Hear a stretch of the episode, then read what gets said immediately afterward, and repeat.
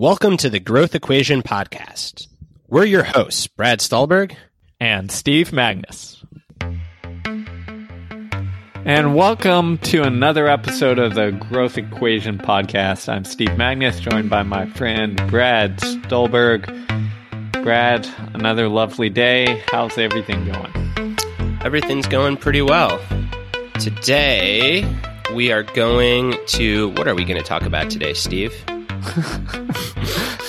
I love that. Um, so we're going to go normally. We pick a topic and we go deep and we dive into it. And today we're going to go broad. We're going to pick uh, six different topics, kind of give you the overview of our thinking on it. And these are all topics that we've been spent some time recently thinking about diving into. And if you're a newsletter subscriber, writing about. So if you want the deep understanding or a little more deep, go to the newsletter. But we're gonna kind of cover those and and kind of give you some quick hits on um, you know, why we think they matter, why why we're interested in them, and um, have a discussion. Ah, yeah, topics. no, I'm just kidding. Um, I I knew that this is what we're going to talk about today. So to recover I will start by listing out the topics in the order we're going to discuss them, and then we will dive right in. So, we are going to talk about expectations versus reality. We're going to talk about the limits of inspiration. We're going to talk about the balance of chance versus control versus skill versus luck. Love that topic. We're going to talk about one of Steve's favorites deep versus superficial understanding. We are going to talk about the power of constraints and when it makes sense to actually cut back on freedom instead of open it up. And we are going to end with a topic that a lot of folks have been thinking about lately, which is how do you confront your fears wisely and with courage, not be scared or be foolish? All right, so let's dive in. So I'll I'll tee up expectations versus reality because the way I see it in my my running track and field brain is that this is all about mismatch, right? So when there's a mismatch between expectations and reality, a lot of times bad things happen, or we go the wrong way, or we freak out. And the way I like to think of it is is through a racing example, right? When you have expectations that a, race is going to be easy or you're going to breeze through it, what happens the moment it becomes a little bit difficult, right? You panic, you freak out, all of a sudden everything feels much harder than it should be, right? Because there's a mismatch between your expectations and the reality you're facing. Now, this idea um, expands far far wider than just racing, but I think applies to almost anything. If we look at how we're handling the current pandemic crisis, right? If you set your expectations appropriately and adjust as better data comes in, then you're ready to handle, you know, bad news if it comes. You're ready to handle, you know, take on the tasks or or perform the tasks that prepare you uh, for even difficult circumstances. One of my favorite quotes is that the key to happiness is having really low expectations. um, I don't, I don't necessarily agree with that always. I think it's good to be optimistic and get, um, get excited about things when appropriate. And that's the key because sometimes things aren't all hunky dory and sometimes the future might not be great. And as Steve said, we get shocked into more pain and suffering than necessary when our expectations are higher than reality. The the example that that comes to mind for me in and this is going down the weeds a little bit. It's a little role reversal, Steve. I'm going to take us into the science here. Is the the the model of allostasis is a way for humans' interaction with stress, says that our response to stress is very much um, is very much predicted by our expectations of that moment. So if you are on the battlefield as a soldier and get shot in the leg, or you are shopping at Walmart and get shot in the leg. Nine times out of 10, the person at Walmart is going to feel more pain, have significantly more physiological arousal than the person on the battlefield, even if it's the same exact gunshot with the same exact bullet in the same exact place of the leg. And that's because the person on the battlefield, there's an expectation that they might get shot in the leg, whereas the person at Walmart, it's so far removed from their mind.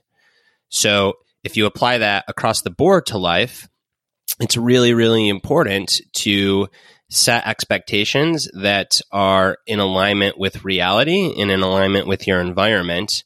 And I would even say a little bit less than what you actually think the environment is. This is so counter to Western thinking, right? That says, you know, your environment is X, so your expectation should be X plus two because we should be happy and optimistic and rah rah all the time. I actually think a better ticket is probably to say, hey, your environment is X. Your expectation should be X minus two. And hopefully you'll just constantly be pleasantly surprised.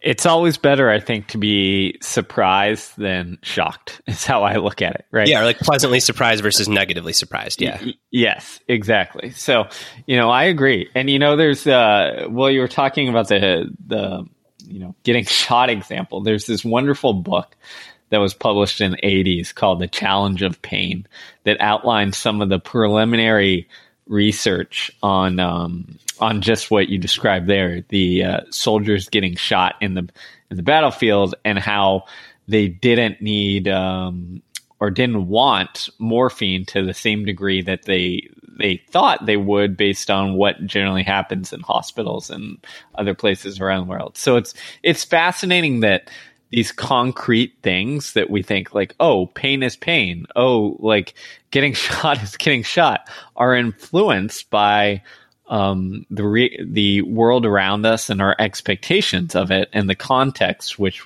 we're in. So i think you know that's what i think when i think of this big um, when i think of this expectations versus reality idea is what context are you setting up for yourself? Like, where mm-hmm. are you setting the bar? And is that appropriate?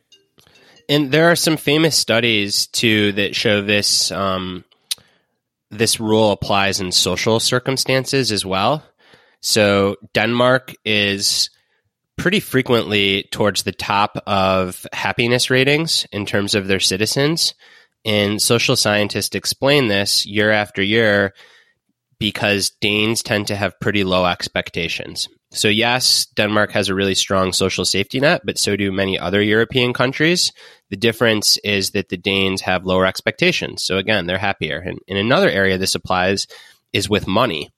So, famously, Dan Kahneman, who, who won a Nobel Prize for his work in economics, showed that above a certain income, and back when Kahneman did this research, it was $65,000. Due to inflation, it's probably gone up a bit.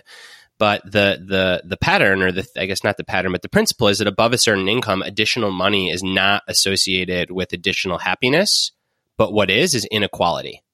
So if you make 80K and you join me and come live in Asheville, you're you're just fine, man, because 80k is a good salary here and you can live very comfortably and most of your neighbors are probably making around 80k too. If you make 80K and join me where I used to live in San Francisco, you're like literally below the poverty line and you're probably not going to be as happy. Um, so this notion of having expectations that align with reality go across the board, really, you know, beyond just the physical, beyond just the psychological, but into the social too. Yeah, exactly. You know, that's some interesting research.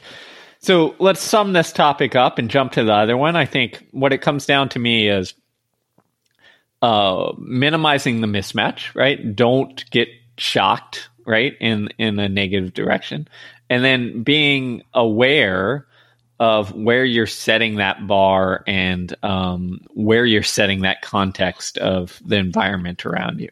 If you're aware of those two things, you have a little bit more control and you can you know set appropriate goals set appropriate expectations and you'll be in a much better spot in terms of not only happiness and well-being but also in terms of uh, performance parameters as well love it accept reality don't be delusional don't be overly optimistic Don't be Debbie Downer either. Just be real. Maybe set the bar a little bit lower than you'd like and, and then be happy.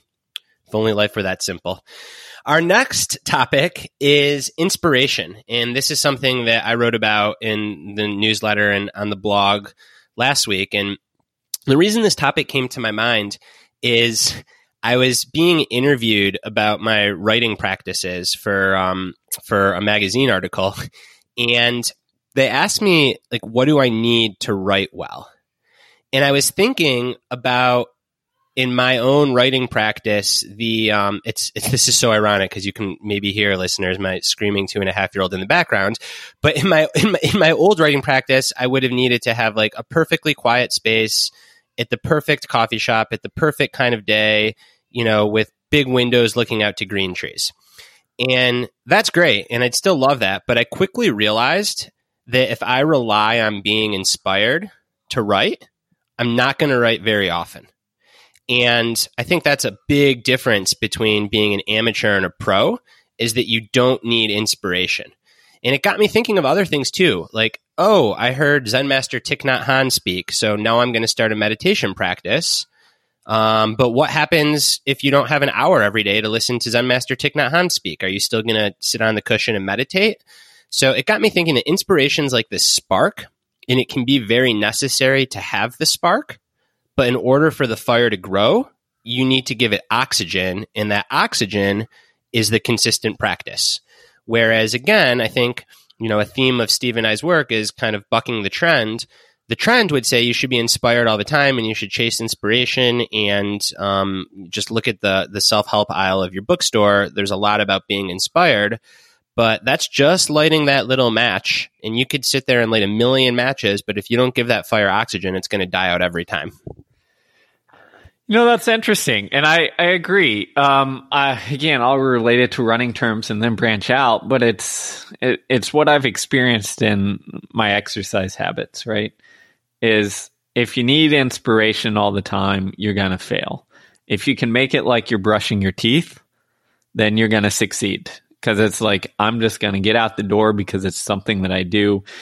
Even when I don't feel that good, I might adjust it, etc but it's it just becomes a norm. And I think that's that's almost that transition point from um, not mastery, but something that is like just kind of haphazard and that you go through the motions with, that you need that extra kick in the butt to get out the door, to something that is becomes part of your daily life and routine. The other the other thing that I thought of uh, when you brought up this topic, Brad, is this idea in teaching that we need to like inspire our kids to learn, right? Which is true to a degree. But if you look at the research, if you only rely on, we'll call it the uh, Dead Poets Society form of teaching, if you've seen that movie with Robin Williams, where it's standing on the desk, lots of big speeches, it feels good. It feels like you're you're gaining knowledge. But again, according to the research that I've read, it shows that like that works temporarily, but over the long haul, you actually get uh, more learning understanding by going through and doing the traditional, you know, having to go through the traditional education route of some mind numbingly boring stuff that you just have to get through to understand. And I'm not saying it all should be mind numbing boring, obviously, but it's like balancing this idea of, okay, a little bit of inspiration helps, but like, just like in running, most of it is mind numbingly boring, but like I get through it. There are not a whole lot of days where I finish a workout. I'm like, that was awesome. I feel energized. It happens occasionally and it keeps me going.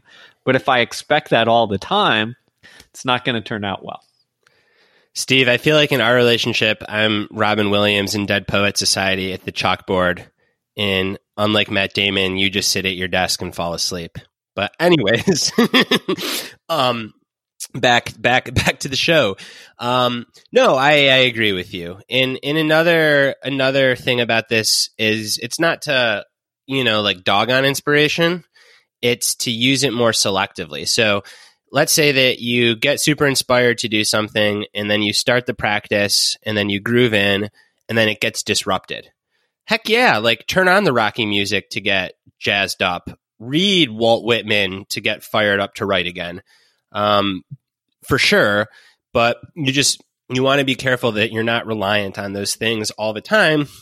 Because then, as Steve said, whether it's external or internal, uh, when those things aren't available, you find yourself stuck or completely flat. And those things, A, aren't always available. And B, if you stack those things on top of each other, um, you'll have no time to do the actual work, right? You'll spend more than half your day getting inspired and then less than half your day actually doing the thing. And as Steve said, inspiration's easy because it feels good. Doing the work, at least getting started doing the work, is generally a lot harder. It, you know, this is one of those other cases where I think we're fooled by our feelings or emotions. Like, huge emotional response when we get inspired, which is a good thing, right? It's positive, but we almost like over overestimate its impact and say, "Oh, that felt great. This is awesome. I'm ready to go." And then we like neglect or negate the actual, you know, did this actually help? Is this actually sustainable? So if I were to sum this up, I would keep it very simple and I would say inspiration is a good thing and works, but you need to save it for when you really need it. Yeah, and and and as I wrote in uh, in the blog post last week too, tying this back, you're going to like what I'm doing here, Steve. Tying this back to expectations and reality, it's really helpful to have an expectation that after you light a spark, so after you're really inspired, in order to get the fire to start and to be self sustaining, there's a period of time that's very tedious. You need to be adding wood. You need to be meticulously paying attention. Otherwise, it, it flames out and then you have to light another match. But once you get through that hump in any practice, then the fire feeds on itself. Um, so I think that's the cycle, right? It's the spark, the inspiration, the kind of period of, ooh, this is a lot harder than I thought. This is a little bit even tedious. To you wake up one day and then it's like, oh my gosh, this is great. I no longer need any motivation to get out the door and run, or I feel wonderful grooving into work because this is just what I do. Love it. I, right. I, I love the connections, man. We're getting good at this, this spicing or splicing it together here. Um, Spice and splice. There you go. I mean, we are getting a little more. Uh, uh, we'll call it less professional, more uh, back and forth banter here. So we'll see if we'll see if this works. That's on the note of spice. Um, for the parents out there, I, my favorite food is Thai noodles, and my wife Caitlin just loves to feed my kid like the most bland stuff ever. And a couple nights ago, I gave him some spicy Thai noodles, and Caitlin's like, "Oh, he's never gonna like it. Like, don't give him that." Guess what? Theo's new favorite food is everyone spicy Thai noodles. Oh man. I know. I was go. in heaven, man. We were eating spicy Thai noodles, watching basketball together. It was it was peak. Talk that, about exceeding my expectations. That's you know, I can see that. That is uh, right on. So let's let's tie that into something else. You know, Brad, you had a lot of courage. Just kidding. We won't go there yet. Uh, let's go into chance versus control versus skill. Um, our next topic, Brad. Will you frame that for us. I will frame that for us. Right after Steve says we're getting pro, I go off on a rant about Thai noodles, and Steve messes up the order. Um, so, chance versus skill versus luck versus control. I started thinking about this after reading our friend Maria Konnikova's book, The Biggest Bluff, which was about her experience as a writer who basically took what was supposed to be a one year sabbatical from writing and turned into a multi year journey into becoming a professional poker player and performing really well at some big tournaments. And the the the the premise of her book is that poker is a wonderful microcosm for life in that it teaches you that yes, skill does matter. Yes, pattern recognition does matter. And yet, there's a lot of luck and chance too. And she describes this hand where I think she had pocket aces, which is the best hand you could possibly have in poker. And she gets beat by someone who had, you know, a pair of threes and there was a three on the board or something like that. So they had three threes. And um, she was super like overwhelmed by that. And she went to her coach, Erik Seidel, who's a poker master. And Eric said, have a short memory. Bad beats are a bad mental habit. Get it out of your head. You should play that hand the same way every single time. And I think that Maria's, you know, she's this is her book. She's she's the pro, both not only writing about this, but as the poker player. And I really agree with her that it, it really is a good model for life. And I don't play too much poker. I haven't played poker in 15 years. I played back way back in the day in high school.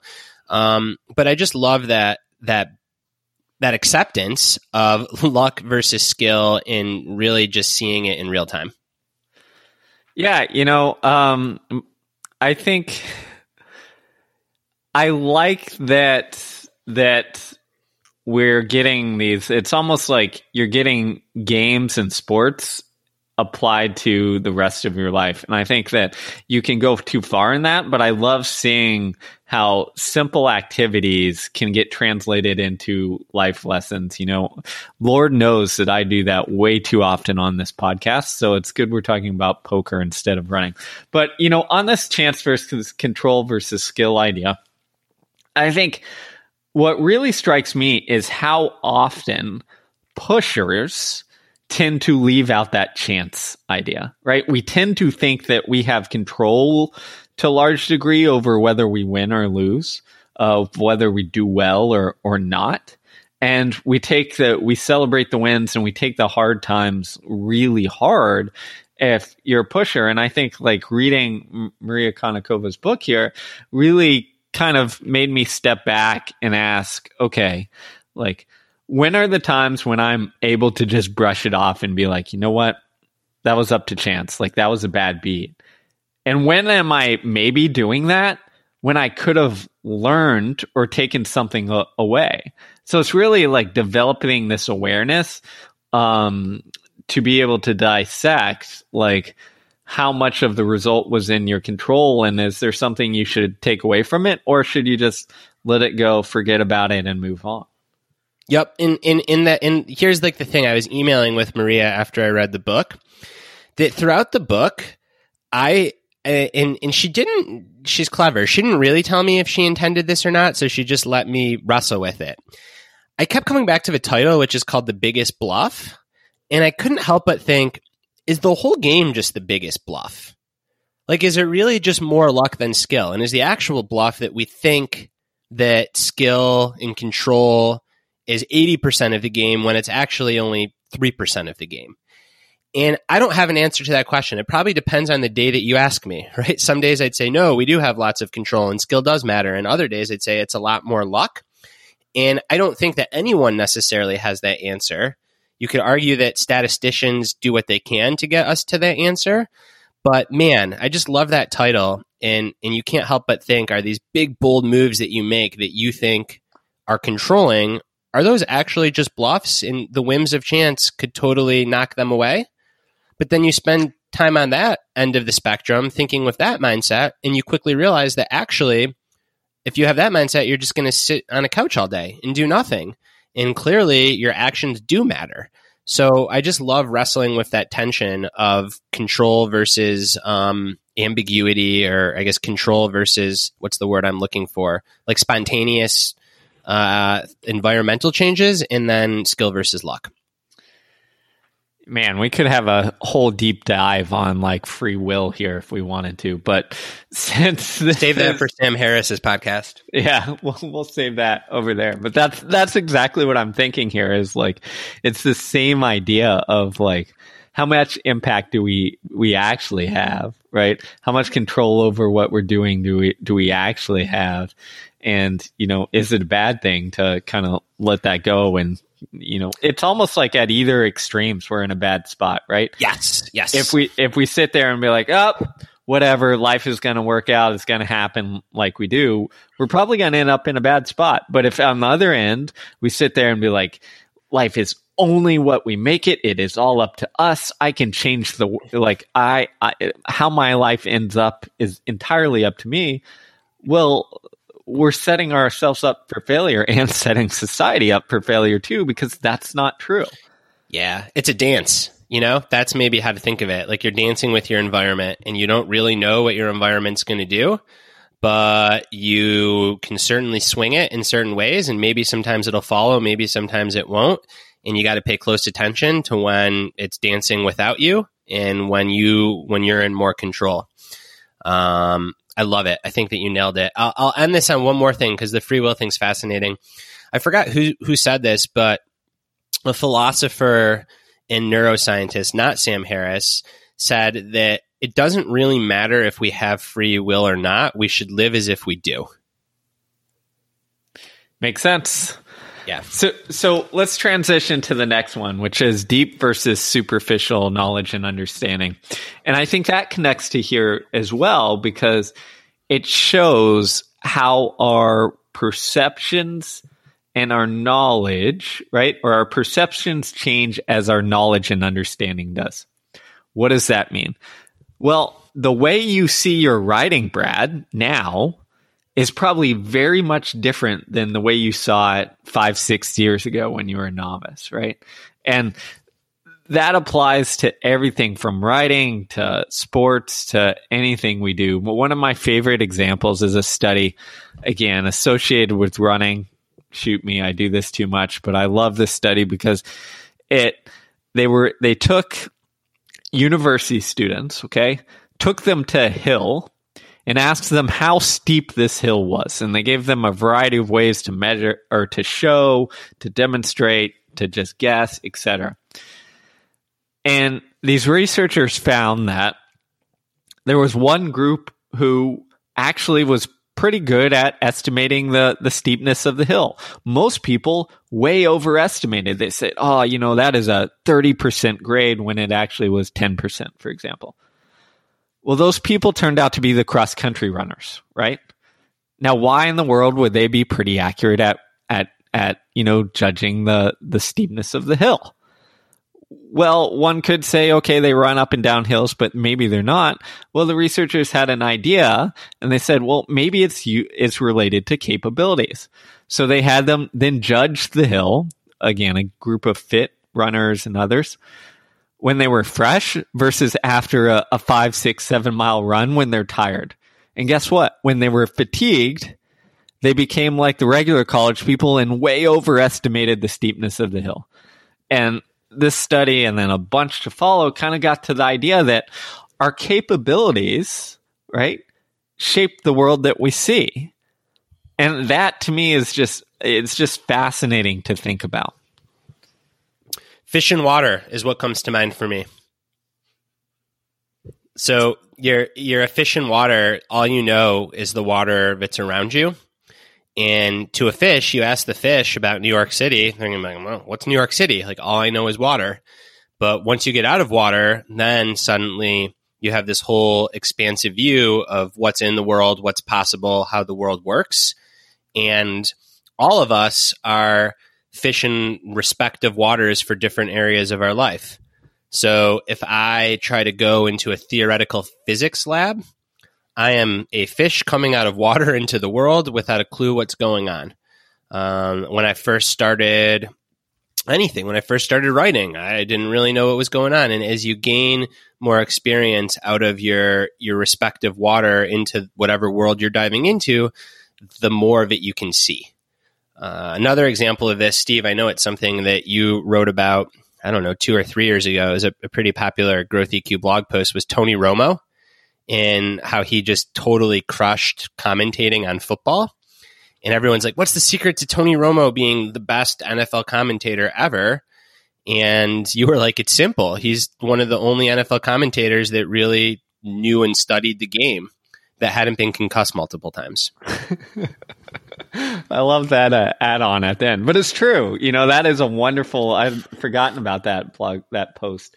But well, I it is true because when you wrote that post, I looked at, and I'm not going to name names, but I looked at other NFL commentators who are former players that are not nearly as good doing play by play. And what they all have in common is multiple concussions. Interesting. So it's interesting, but yeah, Tony Romo was great. Yeah, no, but it's it's you know that is a wonderful real live example of someone who sees the game differently because because he had the skill and expertise and studied it to such a degree that well, you know, you and I might see you know um, it, it almost like chaos and only see the big things like oh the wide receiver is doing this Romo sees subtle differences, which to him are huge, right? He yeah. sees the linemen like moving their foot in a in a certain way and says, "Up, oh, that means that now this player over here is going to do this, and they're going to run this play instead." Right? Yeah. Well, most of us look at that and be like, "I don't know what you're talking about." Like it looks like the same formation, because yeah. but because of his knowledge and his understanding, like he sees the world differently. And I think okay, what does that matter? Why does this tie into what we're talking about now? I think a it's it's an acknowledgement that as you grow in your field, like your perception and views of what you're doing will change, and that's a good thing. So you should always strive for learning and growth. And then B, I think it's to respect expertise to a degree because, you know, uh, I'll give another pandemic example. Um, the nuance in the data and the understanding of something that is novel for most of us is, you know, we're only going to pick out the easy to pick things, right? Someone who's used to living in this data world is going to be able to see things that we don't. And the, again, to tie it back to, you know, another study um, that I think is pertinent here is when they looked at novice rock climbers versus experts and they tracked their vision and what they're looking for like novices literally pick out and their vision goes to to the like easiest holds, the easiest places to put their, their you know put their hands and climb up the uh, rock face. The experts see it completely differently. They're not looking for the holds, but they're looking for subtle deviations that give them different route possibilities. And it's just fascinating, but it's a great example of again, the further down we go in expertise, the the more our perception changes uh, towards what we're doing. Uh, let me give a quick writing example, and then we'll move on. So, this reminds me of um, the difference in phases of writing. At least that's what I've come to call it. And you can have writing that is ineffective. You can have writing that is effective, and you can have writing that's elegant. So ineffective writing is you have no idea what the person's trying to say. Effective writing is you read it and you understand what the person's trying to say, but you didn't enjoy reading it. And elegant writing is you read it, you understand what the person's trying to say, and you enjoyed the actual process of reading it. And such a trap for writers is to try to write elegantly before they can even write effectively so they use all these big words and long compound sentences and fancy punctuation, and you don't have a freaking clue what they're saying because they're trying to have deep understanding, but they really only have superficial understanding. And I think you know if I was teaching writing, I would I would coach people through that through those phases, and it can take a long time to move from effective to elegant.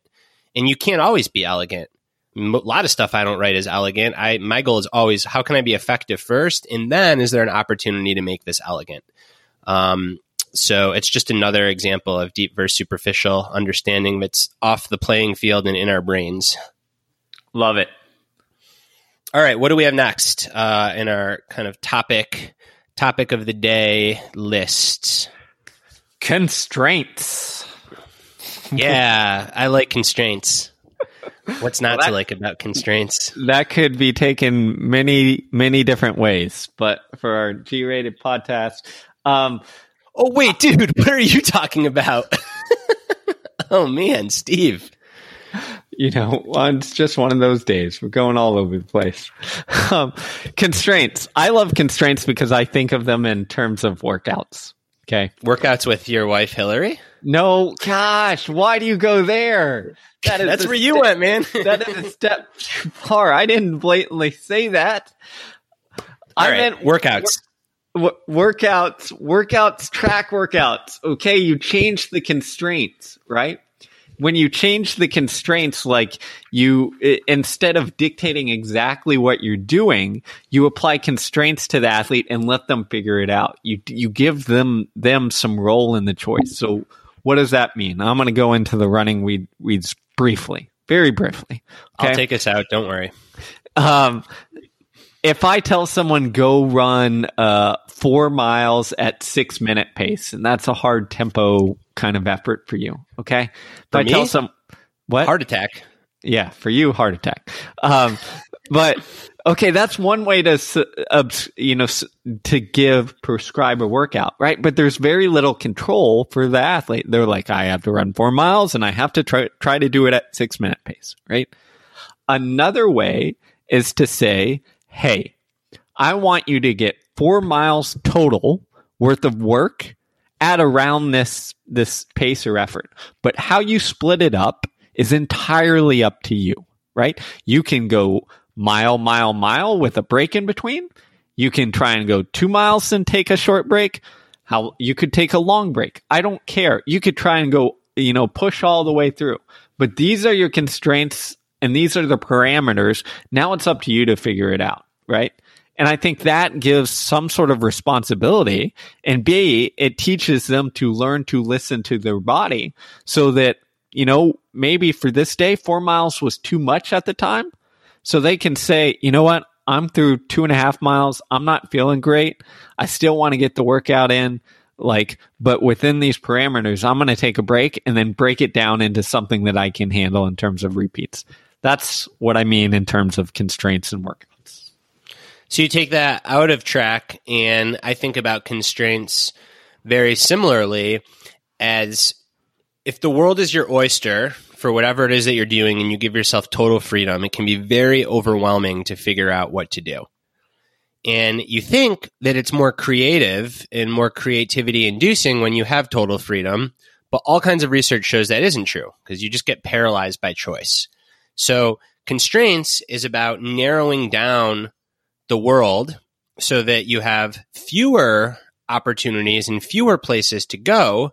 But because of that, you have more freedom to make a good decision and then to go in that route. Um, so, an example of this in the creative process could be if you're really struggling to write and you're suffering from writer's block, it can be super helpful to say that my constraint is I'm only going to give myself 45 minutes to write today, and I'm going to force myself to write 500 words in those 45 minutes. Now, will those 500 words be poetry? Probably not.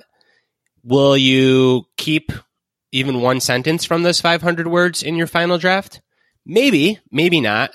But what it will do is it will mix things up because it will get you going. And even if you erase everything, it'll break that inertia. Whereas if you were to say, I'm stuck, but I'm going to give myself all afternoon to write, and it doesn't matter how many words I write, well, you could just sit there trying to have perfection.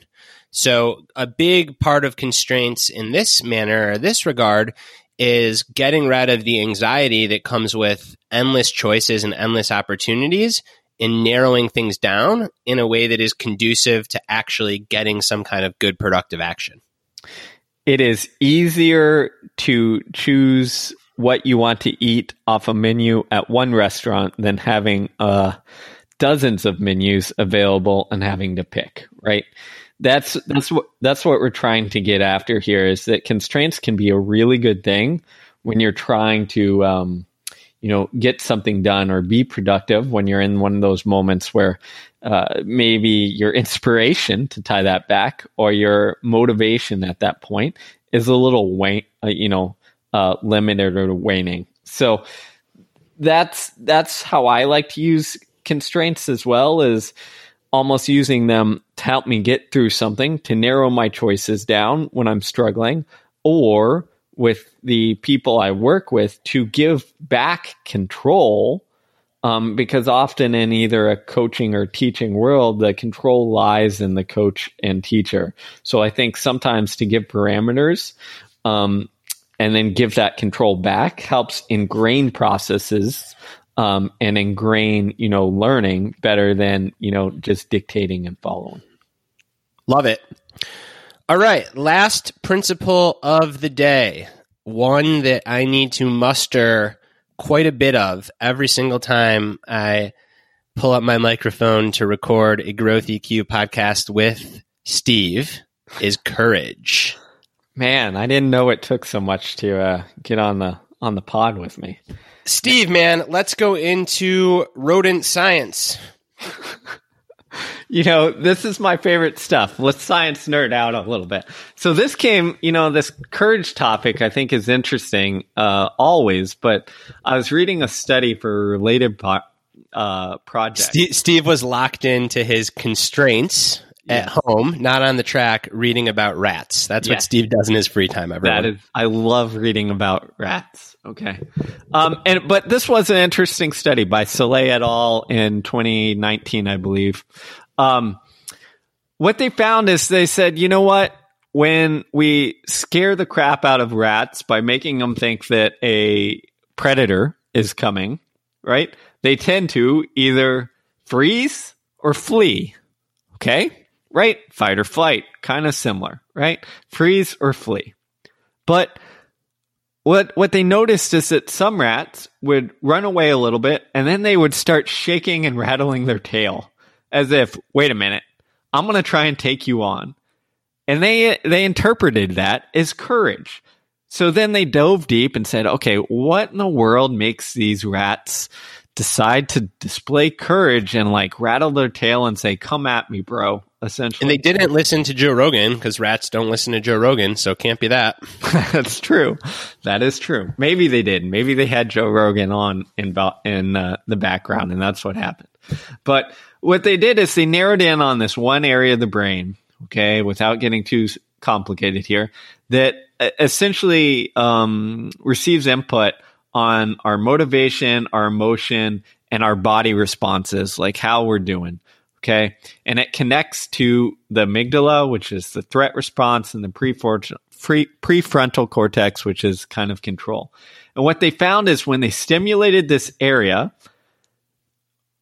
and the connection to the amygdala, the rats scurried away. They were scared.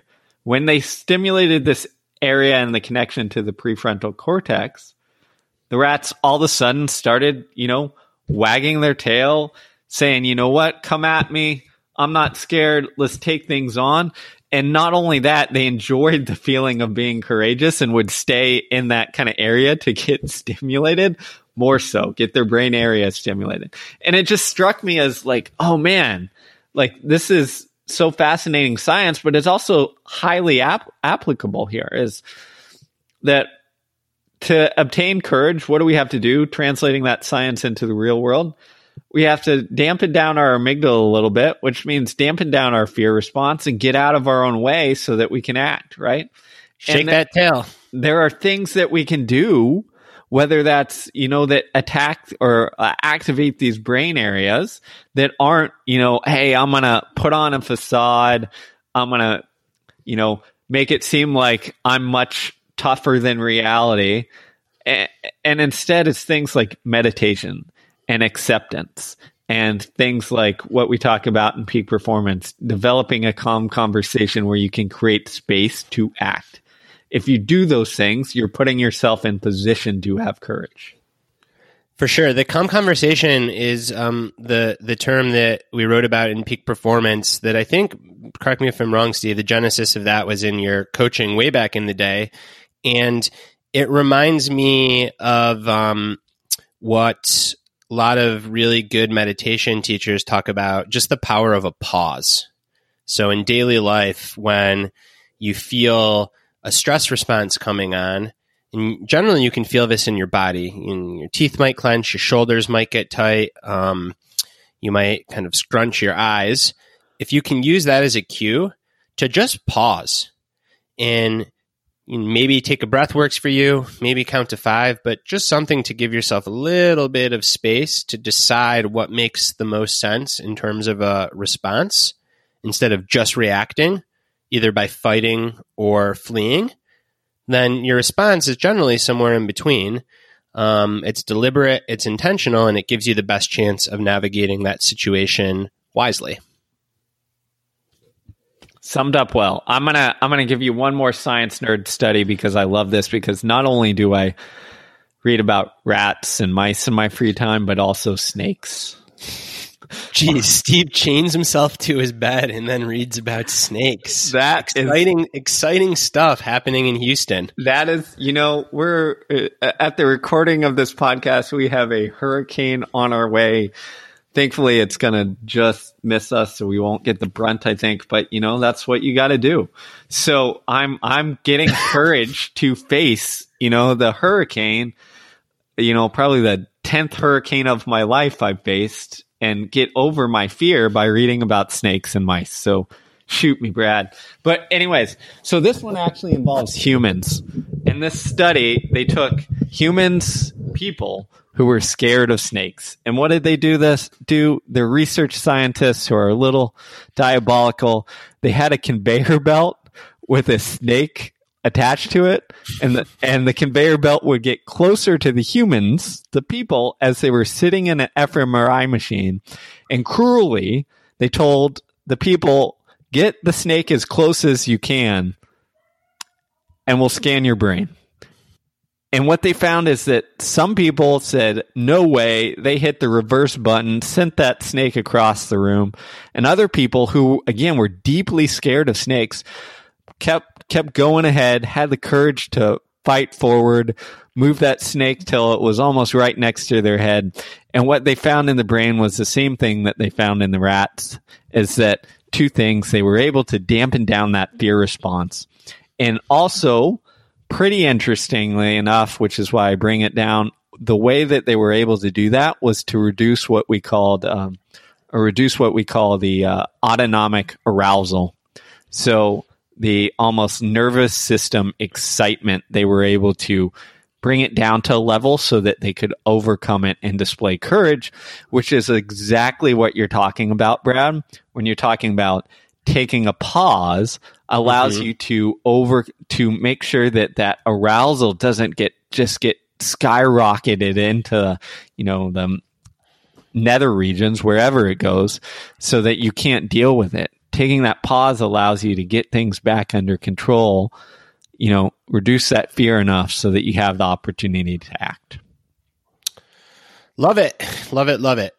I think that is a good spot to end courage and end this week's episode of the Growth Equation podcast. As a reminder, uh, we've written about and explored many of these topics in our newsletter and our blog. So if you're interested in learning more, be sure to check that out at www.thegrowtheq.com. We'll also put those posts in the show notes.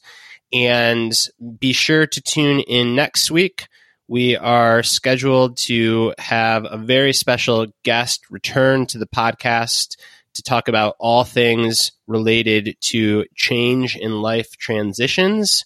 She is someone that knows this well. She's a big favorite of um, us, and based on download numbers of you all, by far our most popular episode was the one and only Shalane Flanagan, who will be joining us again next week. So until then, um, am I missing anything, Steve? Are you going to go constrain yourself to your bed with snakes while a hurricane rolls through?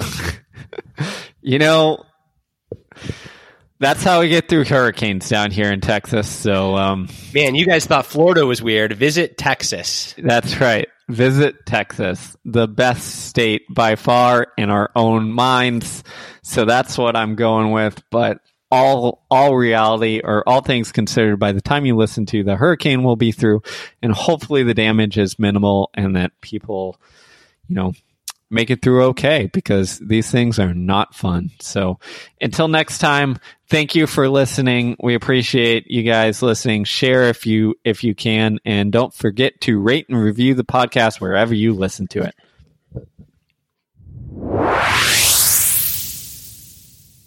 Thanks for listening to the Growth Equation podcast. Learn more about our work and find show notes at our website, www.thegrowtheq.com.